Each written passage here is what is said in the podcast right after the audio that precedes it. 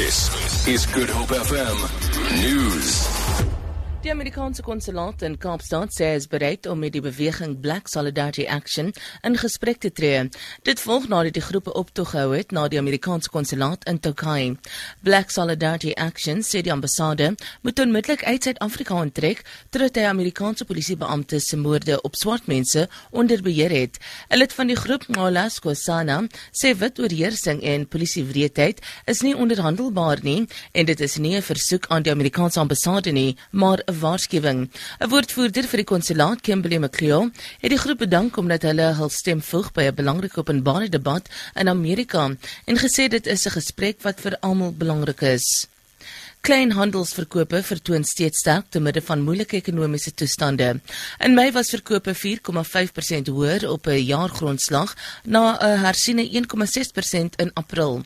Syfers van Statistiek Suid-Afrika toon dat verkope op 'n maand-tot-maand grondslag met 3,4% gestyg het, wat sy hoogste vlak op 'n kwartaallikse basis sedert 2012 is. Ekonome sê hulle is onkant gevang deur die goeie verkoopsyfers.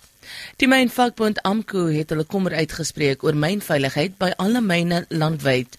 Dit volg nadat 'n mynwerker by die Impala Platinum myn in 'n rotsstorting dood is. Die president van AMKU, Joseph Matunjwa, sê sulke ongelukke gebeur voortdurend.